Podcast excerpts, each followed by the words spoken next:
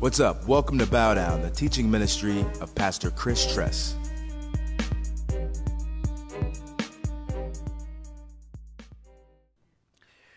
All right, so I'd like you to turn to Revelation twenty-two. Let's start off in verse seven, please. Jesus says this. He says, "Behold, I'm coming soon." I want you to go down to verse twelve, Revelation twenty-two. He says it again. "Behold, I'm coming soon."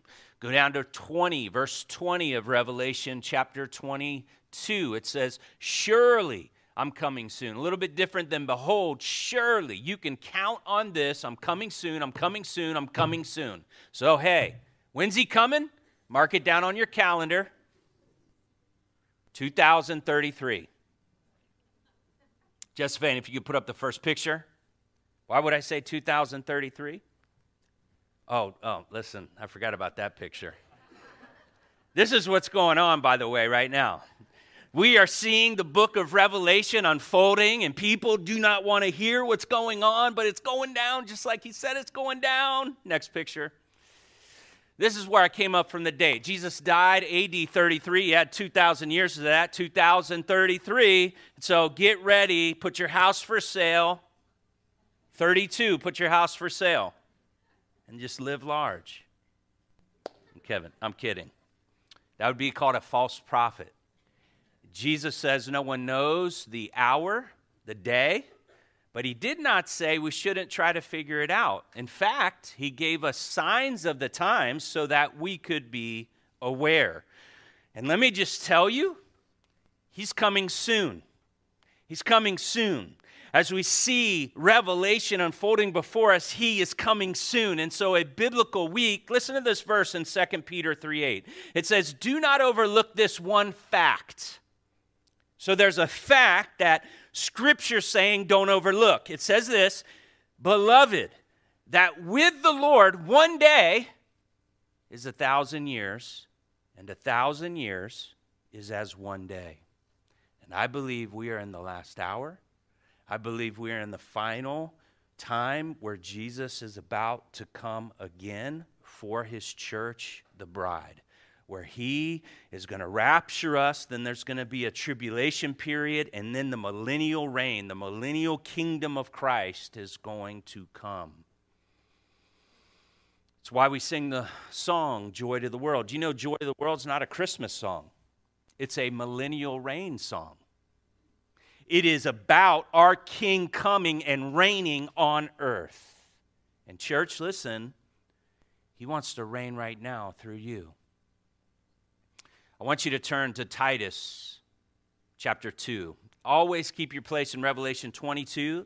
That's where we're going to be, but we're, we, as you know, as we've been through chapter by chapter, verse by verse through this book, we, we, we flip and we go to a lot of different places, but I really, really want to see you to see this because we have to be people that live as if he is coming soon, that we are waiting for him. And so Titus chapter two, let's start with verse eleven. It says, "For the grace of God has appeared, bringing salvation for all people, training us to renounce ungodliness, worldly passions, to live self-controlled, upright, and godly lives in this present age."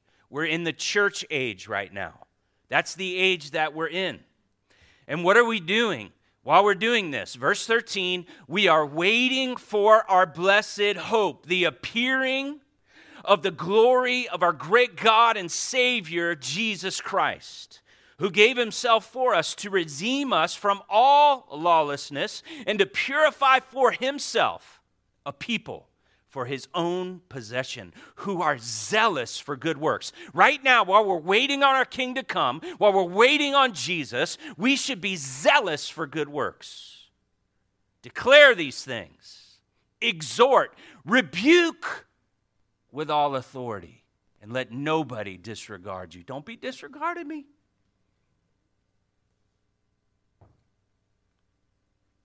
Church, let no one disregard you. Rebuke, exhort, word of God, passion, zeal, while we're what? Waiting. This is a theme for the people of God throughout Scripture, not only in Matthew chapter twenty-five, Jesus, right? He warned, he, he tells us he's, he's coming again, he's coming again. Uh, also, in, in, in, in Jesus says, be ready, I'm coming like a thief. You don't know what hour that I'm coming. Paul in the New Testament, in First Corinthians chapter one, verse seven, it says, you are waiting for the revealing of our Lord Jesus Christ. In Philippians three twenty, it says, we are waiting for our Savior, the Lord Jesus Christ. In First Thessalonians chapter nine, it says that we are waiting from his Son from heaven, whom he raised from the dead, Jesus, who delivers us from the wrath to come. Those of you who believe we'll go through the tribulation, it says he's going to deliver us from the wrath. We'll talk more about that later. We're waiting for him. We're waiting for him. What is your posture? What are you waiting for? Man, we know what it's like when we're little and we're trying to stay up all night to catch Santa.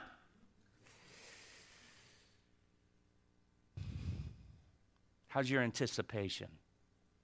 How's your waiting? How's your expectation? How's your joy? Jesus says, surely I'm coming soon. Surely I'm coming soon. Surely I'm coming soon, guys. Get ready. Revelation twenty-two one. It says, the angel showed me the river. Revelation twenty-two one. The river of the water of light, bright as crystal, flowing from the throne of God and of the Lamb. As crystal. Josephine, the, the picture of Yellowstone, please. So I, this is a pretty cool picture. Yellowstone National Park is... water heats up and it's really hot and it does these crazy stuff and it illuminates and all that. But listen, I put that up there because that's that's nothing compared to what this river is going to look like.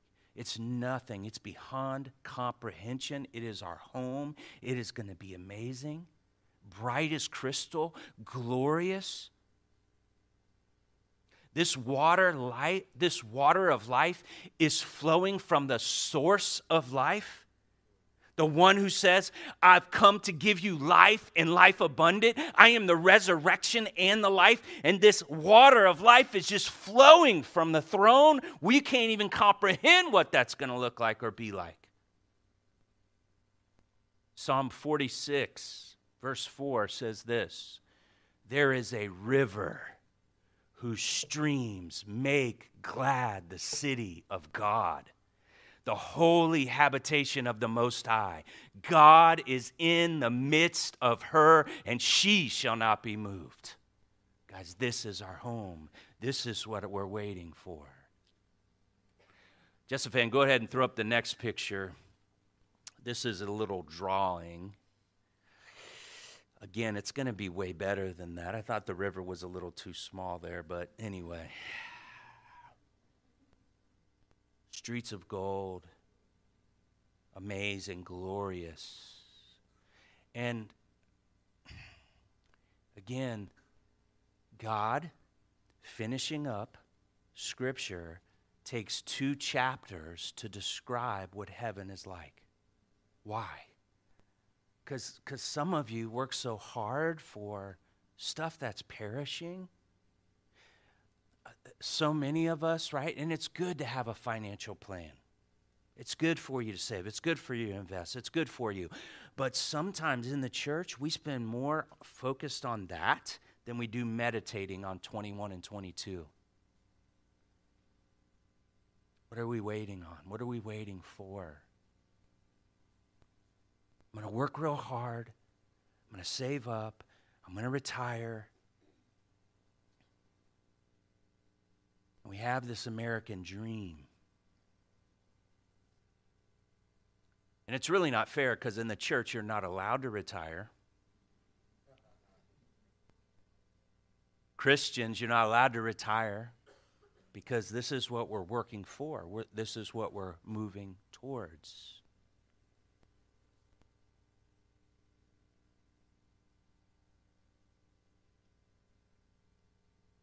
One of the issues with church leadership is that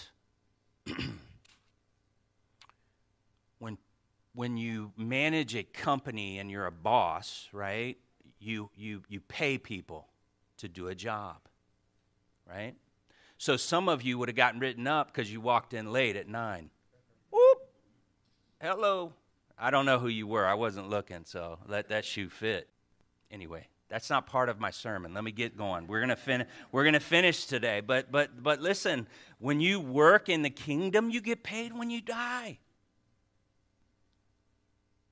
Bow Down staff, you know you're not getting paid what you deserve, but you get paid when you die. Can I get a witness? Just keep it motivated. All right, verse two. Through the middle of the street of the city also, on either side of the river, the tree of life. And so listen, this is cool. What was in the Garden of Eden? The tree of what? Life. Full circle.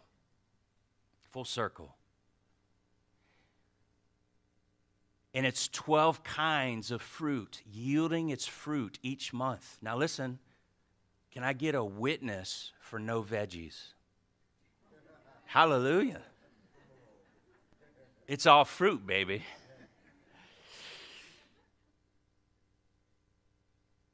And I want you to highlight twelve kinds. Why is that important? Because it's, it's not going to be a redundant thing. It's going to be a spectacular thing. Uh, why would I say that? Because this is the language that Noah used, that God used for Noah on the ark. Bring its kind onto the boat. And after that one kind, there's been different variations. God's built that into creation here. I'm sure he's building it into creation there. Josephine, if you put the picture of the dogs. Those are my dogs.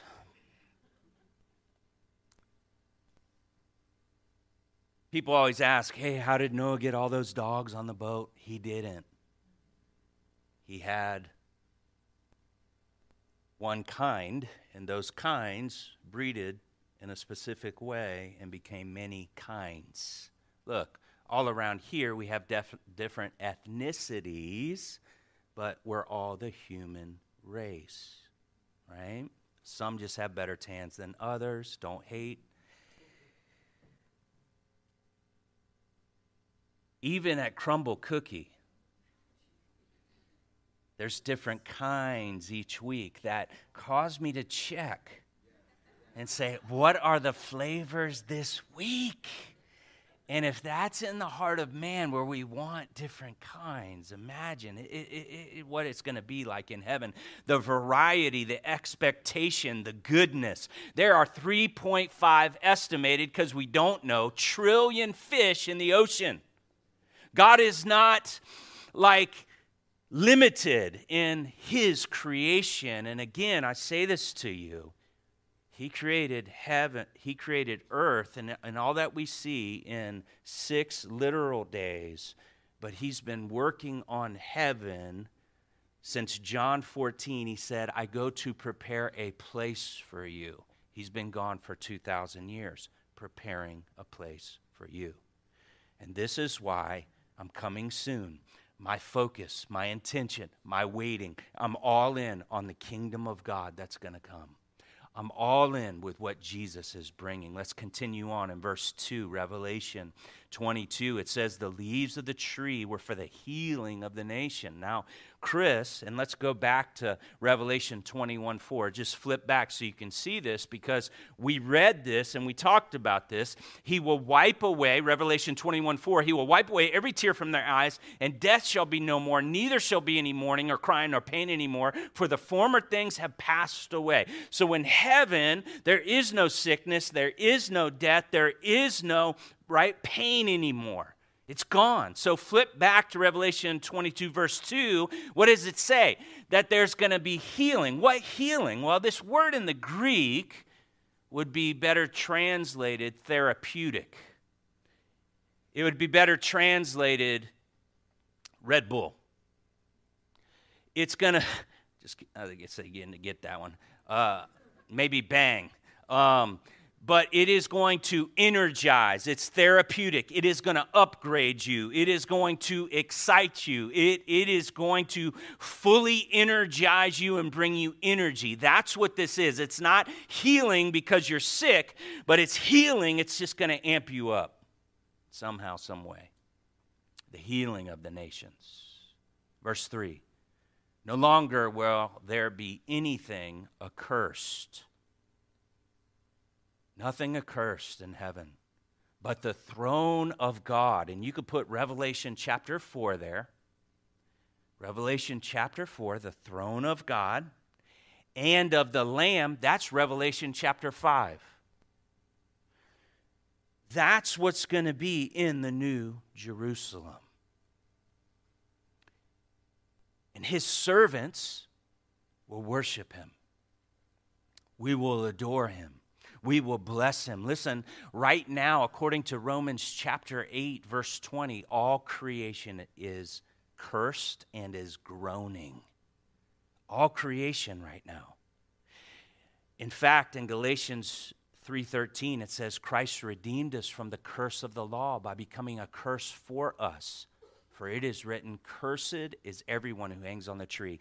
So those without Christ in this world, this is why the gospel is important, they are under a curse because of the sin of Adam. Death is a curse, and it will be no more. The demons and the devil, they're in the lake of fire. No more. Nothing, nothing accursed. It is going to be so amazing, so amazing. Verse four, Revelation twenty-two. They will see his face, and his name will be on their foreheads. First John three two says this, Beloved, we are God's children now, and what we will be has not yet appeared. But we know that when he appears, we shall be like him because we shall see him as he is. When you see God in his glory, Scripture declares, you'll be like him. We will be like him. First John three two. Remember Moses? Exodus thirty-three and thirty-four, at your own time. He's like, show me your glory, Lord. And God hid him in the cleft of the rock. And Lord, and God said, I'm just going to show you my backside, Moses. And God just saw the backside of God there. But when he came down out of the mountain, people were afraid to look at him because his face shone. And he actually, they were afraid of him because he glowed so much. He actually had to put a veil over him so the people could come close and not be afraid. Man, when we are in the presence of God, we're going to be completely transformed, completely transformed, completely new bodies. We're going to put off this flesh. We're going to be made completely new.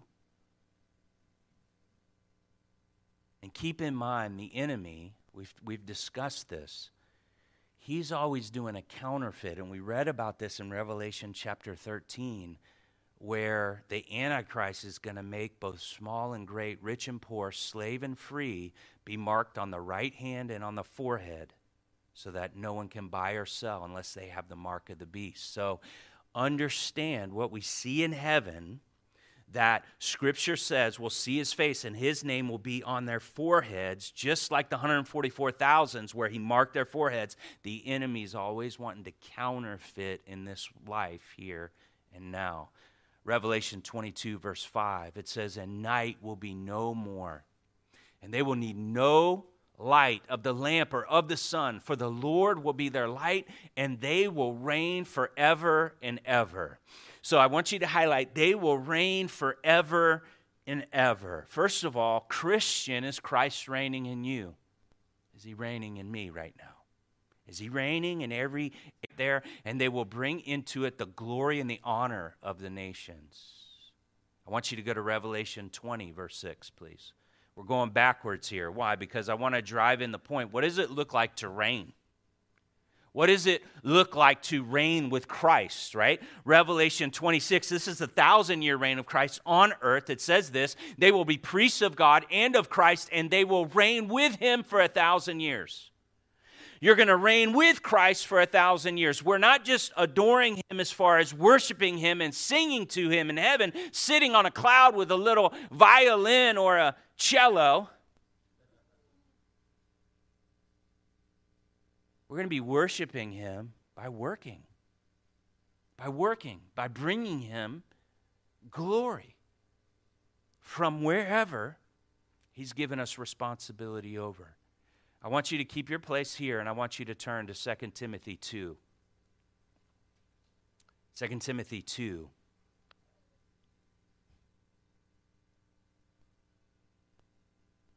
Amen. Second Timothy two, eleven.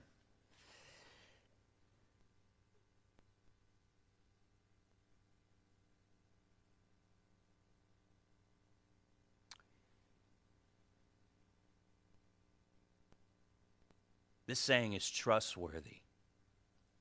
For if we have died with him, we will also live with him. You know, that's what baptism is, right? It's a celebration. It's a funeral, really. That when you go underwater, you die and you identify that you've died with Christ. You no longer want to live for yourself. And when you come out of the water, now you're saying, I'm all in with you, Jesus. I'm following you, Jesus. I want you to reign with me. And so if we've died with him, we'll also live with him. If we endure, we will also reign with him. Do you know that you, Christian, you're created to reign? You're created to reign. At your workplace, wherever you are, listen, you're called to reign in that place right now. Someday we will reign with God, but right now you're created to reign. Jesus broke the curse off of your life. And a lot of people think, oh, I got to go to work.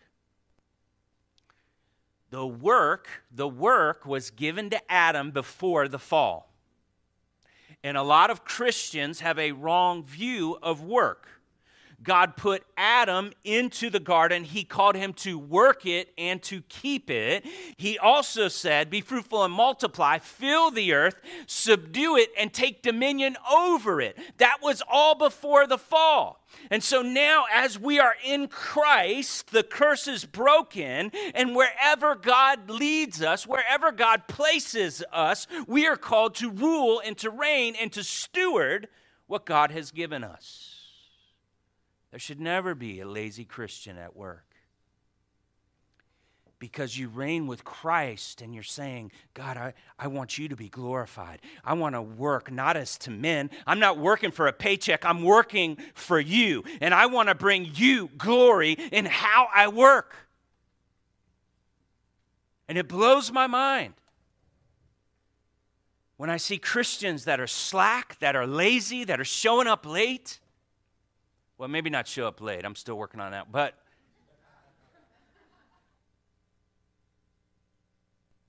that have the kind of attitude, what's in it for me? When am I going to get mine? No, no, no. When can I give mine?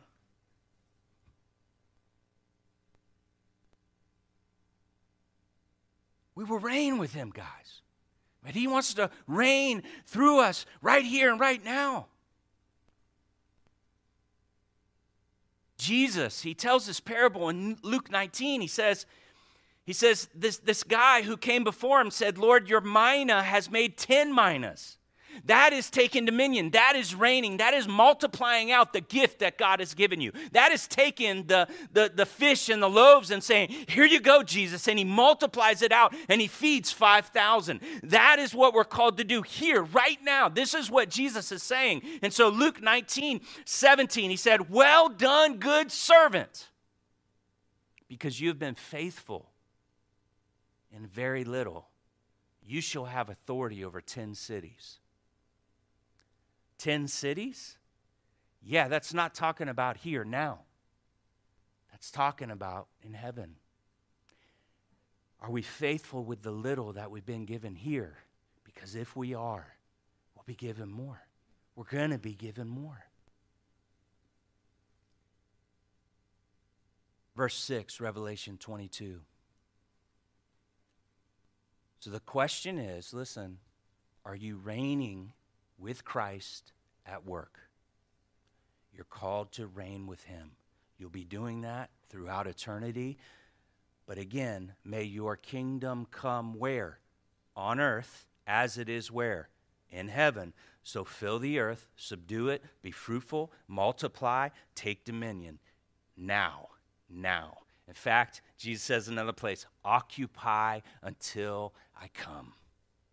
This is what we do as we seek the kingdom first. Verse six, Revelation twenty-two. It says, and he said to me, these words are trustworthy and true. You want to highlight that there. He also said that phrase in chapter twenty-one as well. These words are trustworthy and they're true. The Lord, the God of the spirits of the prophets, has sent his angel to show his servants what must soon take place. So here we see, I'm coming soon, must soon take place. I want you to keep your place here, and I want you to turn to Isaiah forty-six, please. This is what sets the Bible apart from every other religious book in the world. The Bible has prophecies. forty-six, verse nine. That's why I had you turn here, because it's really important. This is the God that we serve. It says, remember the former things of old. For I am God and there is no other. I am God and there is none like me. And, and this is it, declaring the end from the beginning and from ancient times, things not yet done, saying, my counsel shall stand and I will accomplish all my purpose. God is declaring, I'm unlike anybody else. My words are true, and it's going to go down just like I said it's going to go down. These words are trustworthy, and they are true. He's coming soon. He's coming soon. Now, the author of Surely I'm Coming Soon, these words are trustworthy and true, he, he, he wrote in Leviticus that if Israel disobeyed God, they would go into captivity, and guess what? They did. It happened. The Bible prophesied in the book of Isaiah and Jeremiah, while Babylon was the strongest power in the world, that it would be destroyed, and guess what? It was destroyed. The Bible continues to come true. Psalm twenty-two, Isaiah fifty-three. Psalm twenty-two, one thousand years before Christ. Isaiah fifty-three, around seven hundred fifty years before Christ. Both prophesied the kind of death Jesus would die before he was born, even to the point where his hands and his feet would be pierced. The crucifixion was, it was prophesied by Jesus that Jerusalem would be destroyed and the temple would be destroyed. And guess what? That was around thirty-three A D, and in seventy A D, Titus of Vespasian came in and did just that and destroyed Jerusalem, and the Israelites were scattered all over the world, and the city has laid barren for two thousand years. But guess what? For some reason, it's not barren anymore, which is another biblical prophecy that says, in the last days, I will gather my people from the four corners of the earth. And not only that, Matthew twenty-four, that fig tree is going to bloom. That it's not going to be a poor, impoverished area, but it's going to be an area of wealth. Again, that was prophesied thousands Thousands of years ago in the Bible. It was prophesied in Matthew chapter twenty-four that when you see the fig tree bloom, know that your time is near. Guys, if you don't believe in Jesus, like if you've never given your life to Jesus, what are you doing? Seriously, what are you thinking? What other book Can, can have over a thousand prophecies that have come true? Do your research. This ain't fake news. These words are trustworthy and they are true, and you can bet your life upon it. Not only are they trustworthy and true, but listen, as me, me, me, I read the Bible and I do it. I find out it's true. You know why? Because Jesus said, whoever hears my words and do them, they'll know that it's true. You know why my wife thinks I'm the greatest husband in the world? It's because I read the Bible and I try to do it. I try to get up every day and plan my funeral and get on that cross, and I turn the other cheek when she says something slick to me, doesn't honor me like I deserve. I just, hey, forgive her, Lord. She doesn't know what she's doing. I'm kidding with you guys. But listen, why am I debt-free right now? Why? Is it because I'm so rich? No, listen, for twenty years of ministry, me and my wife never made over fifty G's a year, combined salary. twenty years. Why am I debt-free? Because I obey the Bible. Learning to be content in everything. In everything. In everything. Learn to be content.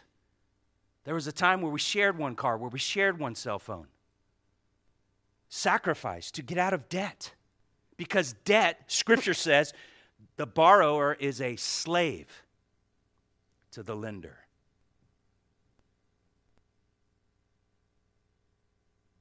Okay, let me calm down. His words are trustworthy and true, not only the prophecies, but also when you live them out, guys. When you live them out, they're trustworthy and true.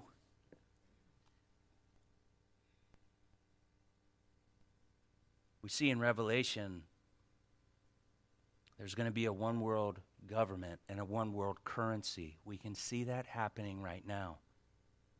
These words are trustworthy and true. Jesus predicted at the end, there's going to be wars and rumors of wars, pestilence. It's going to increase. And we see this happening right now. His words are trustworthy and true. Verse seven. By the way, we're having a financial, uh, financially fit class coming in January, so there's no condemnation for those in Christ. Just, just stop it.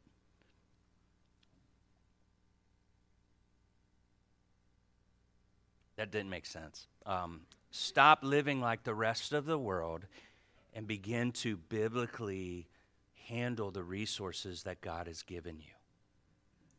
And you'll be blessed because his words are true. Again, no condemnation for those who are in Christ. Verse seven, Revelation twenty-two. It says, and behold, I'm coming soon. I'm coming soon. Blessed is the one who keeps. That word keeps means heeds, holds fast, guards. That means like this book is important. Jesus is saying, and this is Jesus talking, like you're going to be blessed if you keep this book and keep the words of the, if this book is important. See, some of you are like, how long have you been reading Revelation, Chris? That's the wrong kind of perspective. Oh, Revelation's so hard to understand. Revelation's so this, Revelation's so that. Listen. That is t- so the enemy. That's the enemy. Why?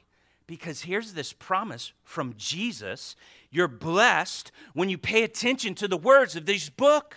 So that should cause us to be like, okay, man, I've got to set my mind to it. I've got to understand it. Listen, in our house churches, you're supposed to be journaling the week ahead and, and writing down, okay, this is what I feel like God is saying to me. This is what I feel like Scripture's saying to me. And have that journal there and be able to share. And, and, and here, listen, all of the message of Revelation, they're online. But man, you, you guys, listen, we need to be people that are passionate about this book.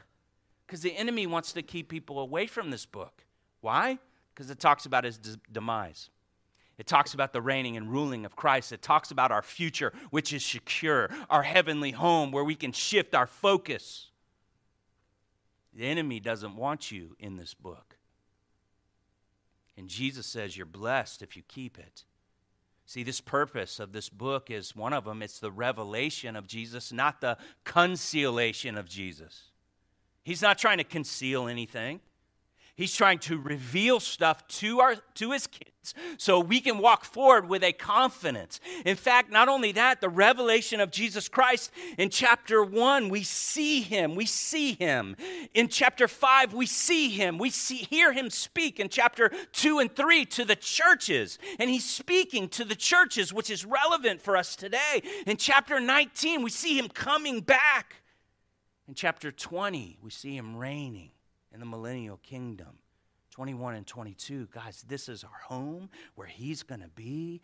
And so if you stay away from this book, the revelation that Jesus has given you of himself, you're going to miss it. And this, when we really, really keep this book, take heed to this book, we're going to live differently. We are going to long for his return with an anticipation. We're going to want to get our house in order so that we're ready when the master comes. We're going to have compassion on our enemies because we understand those who won't bow the knee to Christ are going to suffer the wrath of God. And we've seen that. That's why I don't have to choke somebody out for justice. Somebody, you, you're going to pay me back. You're going to pay me. You better. Whew. People come at me, I get, I get, I'm afraid. Vengeance is mine, saith the Lord. And my king's going to come and he's going to make everything right so that the ones who curse me, the ones that speak against me, man, I can continue to intercede and pray for them that, Lord, Lord, bless them, God. Bless them, God. Because if they don't repent, you're going to wet your sword. It's going to be miserable. And so it should fill us with compassion. It should give us an understanding that this world system is going to collapse, guys. So make your allegiance to the kingdom of God. Go ahead and put the picture of T Hop up. Well, T Hop, we're, we're working on it. We're, this is the front of the building. It's an old funeral home that our church bought. And it's going to become not a house of death, but a house of life, because Jesus is the resurrection and the life. And one of the things that we're going to put in there, amongst other things, is a place where we can worship. Why? Because we see worship going on in heaven, singing before his throne going on in heaven, and we want heaven to come to earth. And so when we worship, when we worship, we forget about what denomination we're in because we're focused on Jesus and only he matters. When we worship, we get our focus off our problems because they're a distant sex, second and, and our gaze is fixed upon him and him alone. When we worship, we give love and adoration to the King of Kings and Lord of Lords. When we worship, we forget about what color we are or are not. When we worship, when we worship. And so it's one of the reasons why we're building that, to bring the area churches together to worship Jesus and forget about what divides us. Verse eight, it says, I, John, Revelation twenty-two, am the one who heard and saw these things. When I heard and saw them, I fell down to worship at the feet of the angel who showed them to me. And he said to me, you must not do that. I'm a fellow servant with you and your brothers, the prophets, and with those who keep the words of this book. Worship God. Parents, listen, this is your job right here. When your kids mess up, hey, hey, don't do that. Do this. You see how there's no condemnation there for what he did wrong? He made a mistake. Quit tripping. Don't get angry. Hey, don't do that. How do you hear that, by the way? How do, when you read this verse on your own, don't do that. Or do you hear, hey, hey, hey, hey, hey, stop it. Don't do that. Hey, son, hey, daughter, listen, don't do that. Do this. This is who you are. This is who God's made you to be. Do this. And unfortunately in the church, we look at one another as believers and we're, oh, they're doing this, they're doing this, they're doing this. And we're not walking in love because love always believes the best. Love always hopes. Romans eight one says there's no condemnation for those who are in Christ. And so if I'm in Christ and you're in Christ and you've received Christ as your Lord and Savior, I can say, hey, don't do this. It's nothing negative. It's nothing to put you down. But it's like, hey, don't do this. Do this. Worship God. Don't worship yourself. For the Christian, the wrath of God was satisfied on the cross, meaning that wrath's not for you. Stop and do this. Man, we have a lot to learn from this angel right here. I want you to highlight worship God. Jesus is God. And in the Bible, Jesus received worship. He received worship for, from, from Mary, who anointed his feet with oil. And he received worship from doubting Thomas. We shouldn't say doubting Thomas, because God's forgiven him of that because of the... See, that's not love, believe in the... It's just Thomas. We don't want to treat him as his sins deserve, right? Because that's how God deals with us. It's just Thomas. Forgive me, Lord. Sorry, Tom.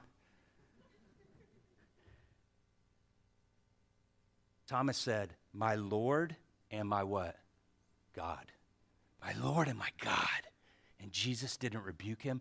Jesus didn't stop him. Why? Because Jesus is God. He's God. Verse ten. And he said to me, do not seal up the words of the prophecy of this book, for time is near. Time is near. I'm coming soon. I'm coming soon. Don't seal up the words of this prophecy. Again, church, listen. Quit spreading fake news that this book is hard. Let's Let, I know there's some things that can be hard, but let's begin to tell people to get into it. Let's be people that get into it. Verse eleven, let the evildoer still do evil, and let the filthy still be filthy, and the righteous still do right, and the holy still be holy. Again, if you're truly, truly born again, the evidence of your conversion is that you're going to have a desire to be holy. If you are not saved, if you have never surrendered your life to Christ and confessed that you are a sinner in need of a Savior, turned away from your sins and invited Jesus to become your Lord and Savior and put your faith and trust in Him, listen, Scripture's just saying, hey, if you don't want me, keep doing you. You want to be filthy? Be filthy. You want to do evil? Do evil. And there's a choice that we all have. What do you want? What do you want? God desires none should perish, but there are people that continue to hear the gospel. They continue to harden their heart.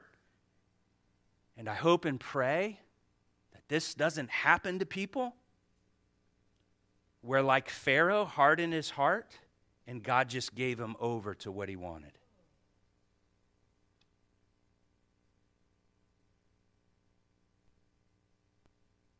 Verse twelve, behold, I'm coming soon, bringing my recompense. Recompense is basically my reward with me to repay each one for what he has done. I am the Alpha and the Omega. That is the first and last letter of the Greek alphabet. I am the first and the last. I'm the beginning and I am the end. Blessed. And by the way, there's seven blessings in this book, and this is another one. You've already read another one earlier where we talked about if you're blessed if you keep it, if you keep it and you hold fast to God's, to this book. Blessed are those who wash their robes, that they may have the right to eat of the tree of life, and they may enter the city by its gates. Outside are the dogs, the sorcerers, the sexually immoral. The Greek word there is pornos. Murderers, idolaters, and everyone who loves. And I want you to highlight loves, and I want you to highlight practices falsehood.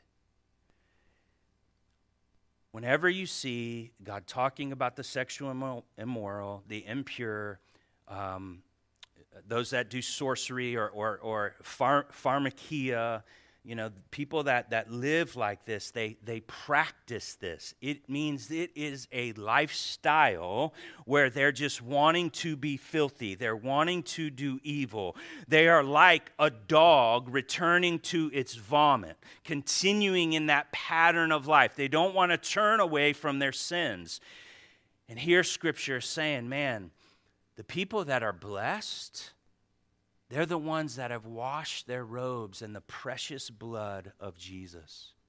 Those are the people that have said, God, I've sinned against you. You are holy. I am not. Save me from my sins and cleanse me from all unrighteousness. I want to be holy. I want to give my life to you, Jesus. But the people that continue to reject, they're on the outside. They're not getting into heaven. Verse sixteen, I, Jesus, I've sent my angel to testify to you about these things to the churches. Josephine, if you can throw up the prophetic uh, long view picture, please. The beauty of this book of Revelation is that we have the advantage compared to the rest of the people in the Bible, the Old Testament prophets. They could only see certain things, but they didn't understand the valleys that were in between the certain things. So, for example, pretty much ninety, uh, the majority of, of, of Israelites have rejected Jesus as their Lord and Savior because they're focused on the millennial reign of king, the kingdom, and they're saying if the Messiah was Jesus, then this would have happened. Unfortunately, they miss some of the portions of Scripture. We have this book where we can see the end, the end, and this should encourage us. This should excite us. This should, should awaken us. Go to the next picture, Josephine.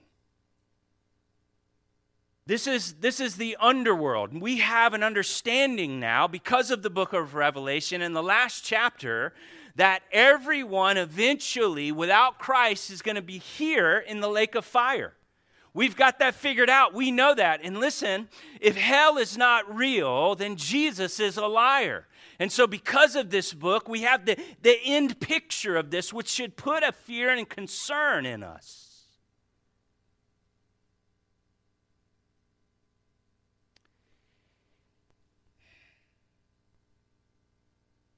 Put up the picture of Revelation, please. This is the whole book. You probably can't read all that. But this is this book that we went through. And by the way, Clarence Larkin dot com. You can go get all the charts, okay? Clarence Larkin dot com. You can get them. They're free. But we see the tribulation here. And there's this big debate about the tribulation that the saints are going to be in it. Well, when you read Revelation six nineteen, it says, who's going to save us from the wrath of the Lamb? The church is the bride of Christ. I would never, ever, ever pour my wrath out on my bride.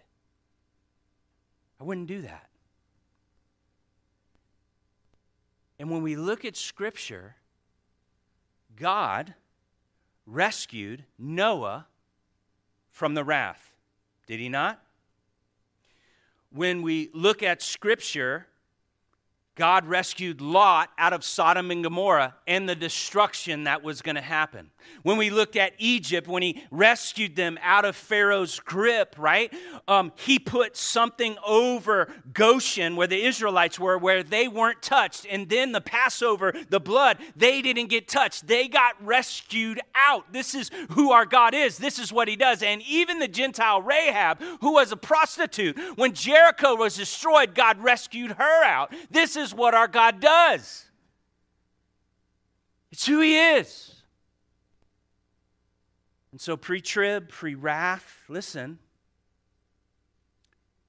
church, be encouraged. He's coming for his bride. We're not going to go through this great tribulation. Verse sixteen, I am the root and the descendant of David. This is another prophecy fulfilled that the king would come through David's lineage. I'm the bright and the morning star.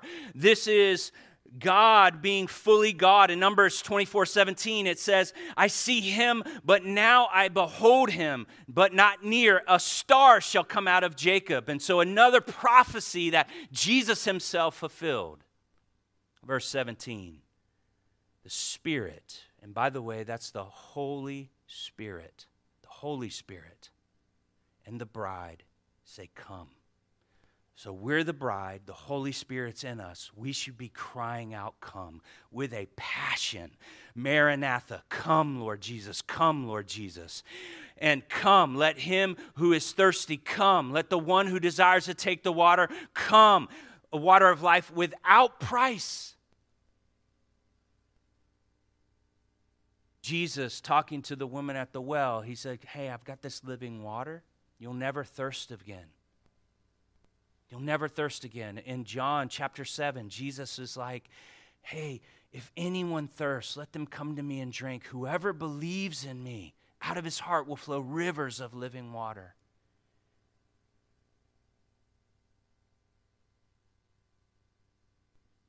And so God calls us to come, come, come, come to him, and we'll never thirst again. Verse eighteen, I warn everyone who hears the words of the prophecy of this book. If anyone adds to them, God will add to them the plagues described in this book. If anyone takes away from the words of the prophecy of this book, God will take away his share in the tree of life and in the holy city, which are described in this book. So there is a fear, there is a trembling, guys, as we go through this, as we finish up this book today, where we've gone chapter by chapter, verse by verse. Whereas I don't, I shouldn't have to explain all that because we've taken about seven, eight months explaining all that. And you can go back and check the tapes.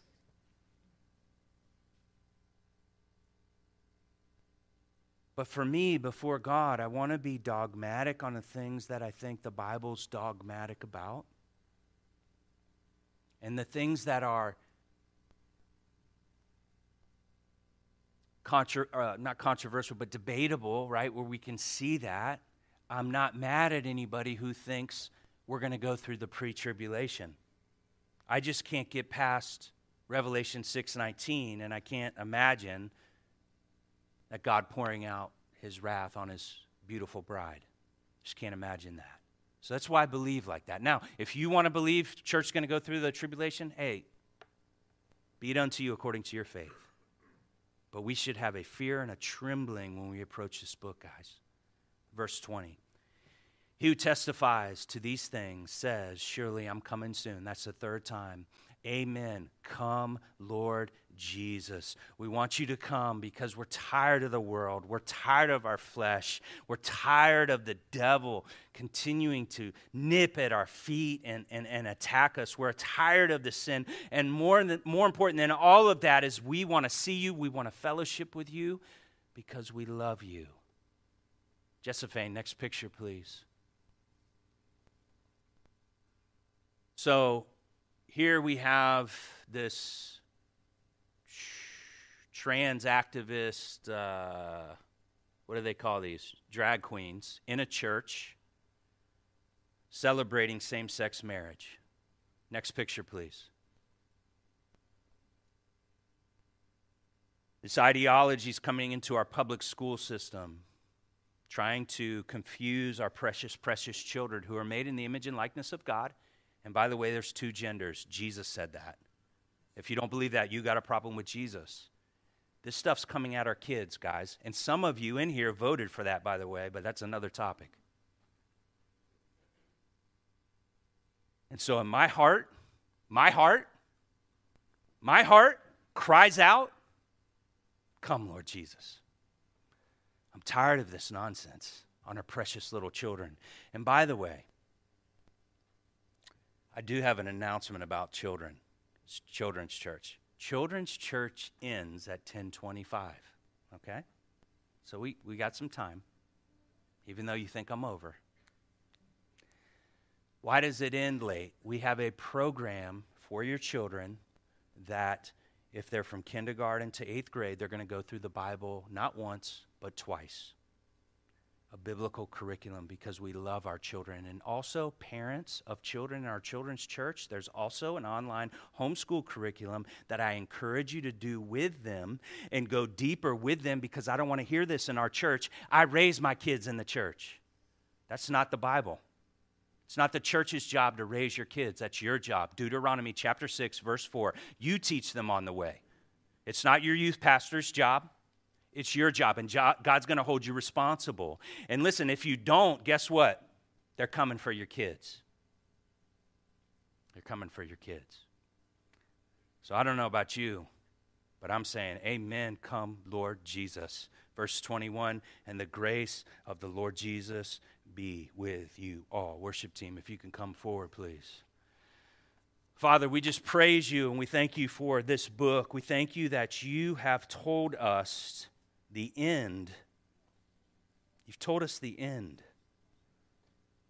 I pray, God, for hearts that would treasure your word in their heart so they might not sin against you.